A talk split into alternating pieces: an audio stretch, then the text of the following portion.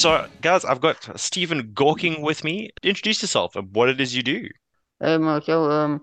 I'm Stephen Gawking, aka I Just Wanna Pool, and my music project is it's a hip-hop/pop project aiming to inspire and motivate other people that are living with disabilities, but not limited to them, but just be a symbol of hope and inspiration to people that are going through a tough time, you know? That's like an extremely motivational and like a really like inspiring sort of approach to it. Tell me a little bit more about how you ended up getting involved in music in the first place. Yeah, it's always been like, it's a hobby. Word playing for me was like an outlet, writing poems and stuff like that. And on a separate capacity, you know, playing music at church functions and stuff like that. But one day I just realized maybe I should combine the two and try to do something special. And yeah, I started with this band, and hopefully we can build upon it and inspire some people. That's absolutely fantastic. And I just want to like clarify, like you're a producer and a lyricist. Songwriter, conceptualist, and producer, yeah. Songwriter, producer. But I co-produce with Bobby Johnson from Rebirth Music in Bloemfontein. So we work closely together. So he's more technically, you know, capable than me. Yeah, he's been in the music industry and he knows all the technical stuff that, you know, I'm not really. I'm more of a creative dreamer, and he makes it happen on a practical level. That's completely understandable, though. Like, you know, it's good to focus on a skill set that you have and have someone who is, how do I say, more qualified in certain areas, so that it allows you to focus on that skill set and improving that skill set instead of, you know, trying to spread yourself too thin with doing everything. Well, that's the thing. You have to detach from your ego, and you know that like the project comes first, the brand, the project, the end product comes first. So I know my limitations. I know Bobby is great in what he does. We know each other. We have a good understanding what we do well. And at the end of the day, it's all about the end result. If it turns out better, you know, it's for the best. It's not about me or my ego. It's more the end product, making it the best it can possibly be. I think that's the first time I've ever heard it phrased that way, you know, in terms of it's the product, the end product that comes first. I don't think I've actually ever heard anyone phrase it that way.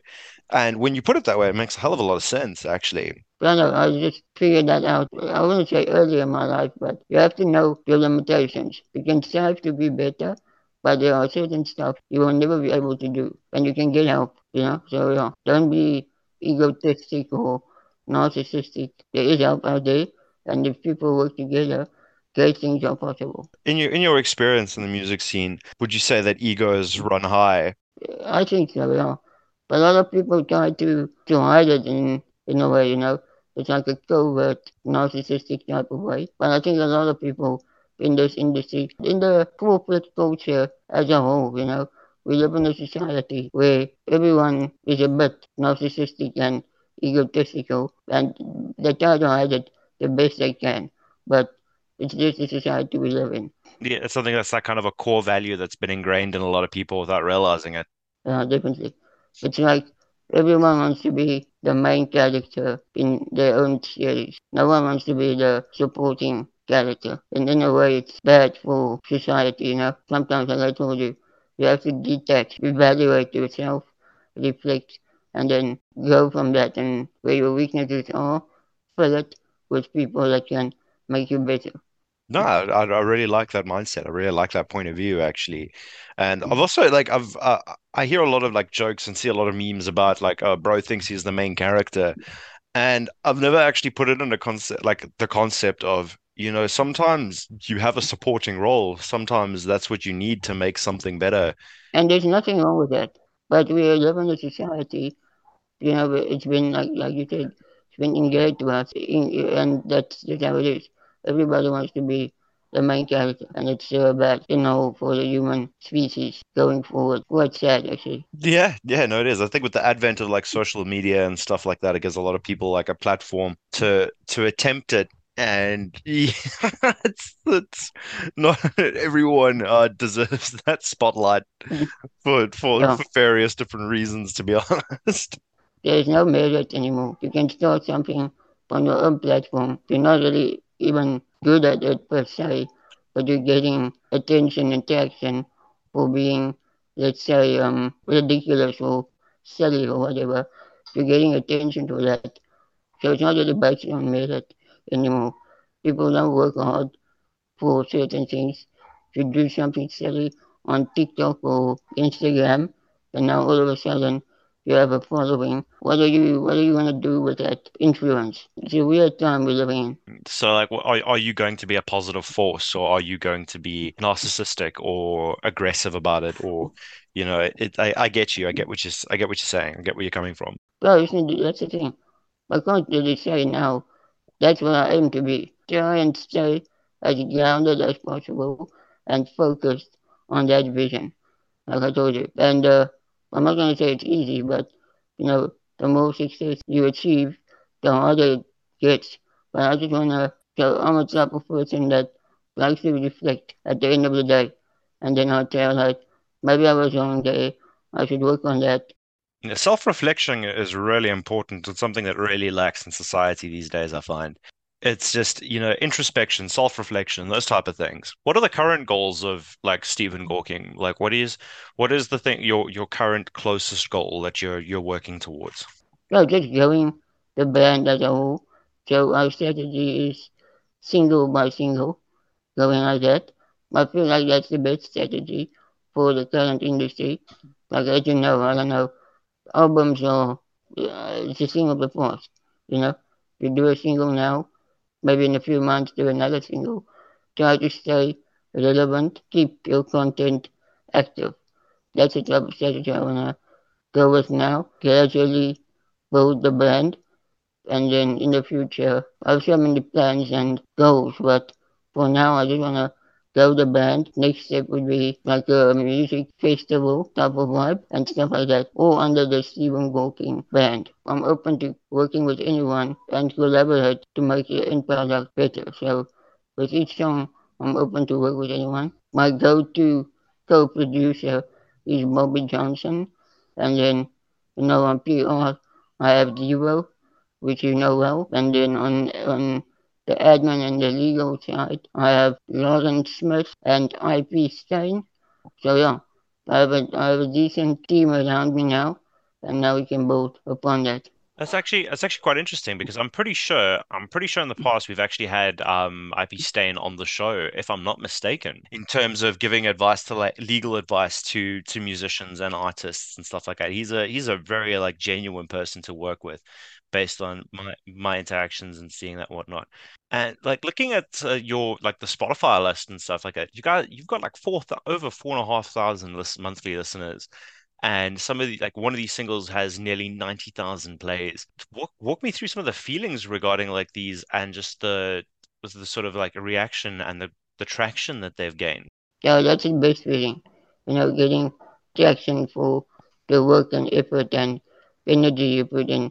So now you can see, like, we are going somewhere, and, you know, it's not just all the work going up in flames or whatever. You just feel like you're getting somewhere now, and it really feels good. Like, with the first three singles, I would say it was more of a learning curve for me, like I told you. Not on the production side, but more on the business and the marketing side. I didn't really know what I was doing until I met Devo.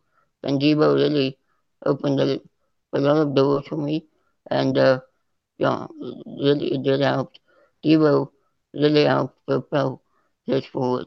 No, D.Va is an absolute unit of a human being. Like, I don't think I've ever met anyone as hardworking and just passionate about what he does than that man. I'm gonna be like, to be absolutely honest. You could just refer to that man as, like, the opener of doors, because, God, Lord, that man is something. Definitely, yeah. That was, like, yeah, for the marketing and business side of things, PR and all that, Devo, it just opened doors. I will go with him now till the end, you know. I will joke with him and tell him, I will follow you to Mount Doom. So, No, because you know what? Like, he is like the man with a plan. Like, he's never like, it feels like you could just trust him wholeheartedly and, like you said, follow him to Mount Doom, because you know what? There's probably a plan. It's probably already sorted.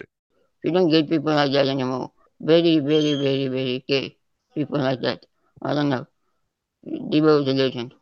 And I'm very grateful to have met him. And I actually met him through I.P. Stain. I.P. Stain introduced me to Christian. He introduced me to Devo, and yeah. Absolutely. I'm also quite stoked to see what it holds for you and what it actually brings out from there. And so, like, I just wanted to like touch on the general process. So you said you conceptualize and you write lyrics, and then you pass that along, that concept, and then they will expand on that concept and then create something from there. Am I understanding this right? I call it like the target package.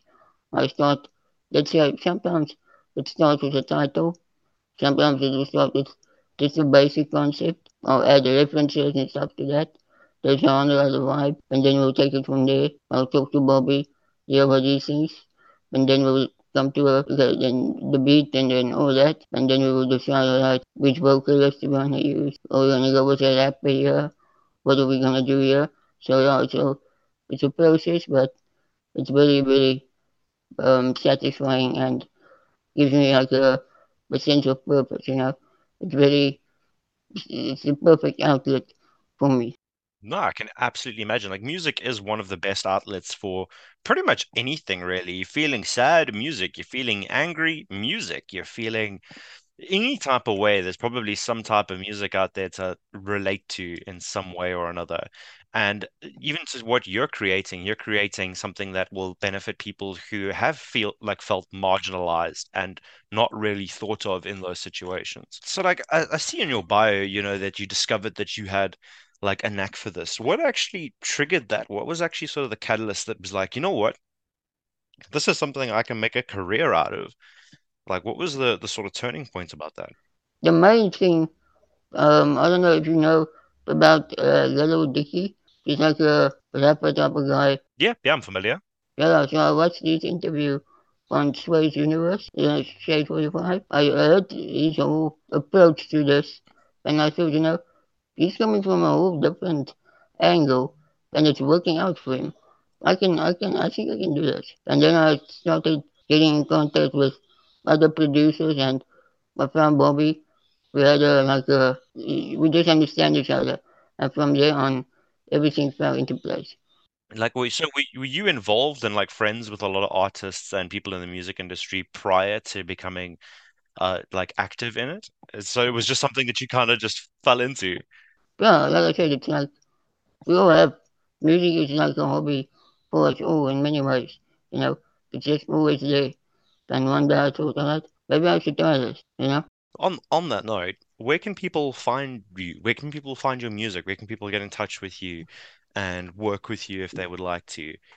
Yeah, on all streaming platforms, Stephen Gawking, and on all social media platforms at Nuclear Lyricist.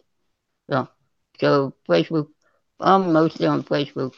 I'm still, I don't know, I feel old now, but I'm still on Facebook.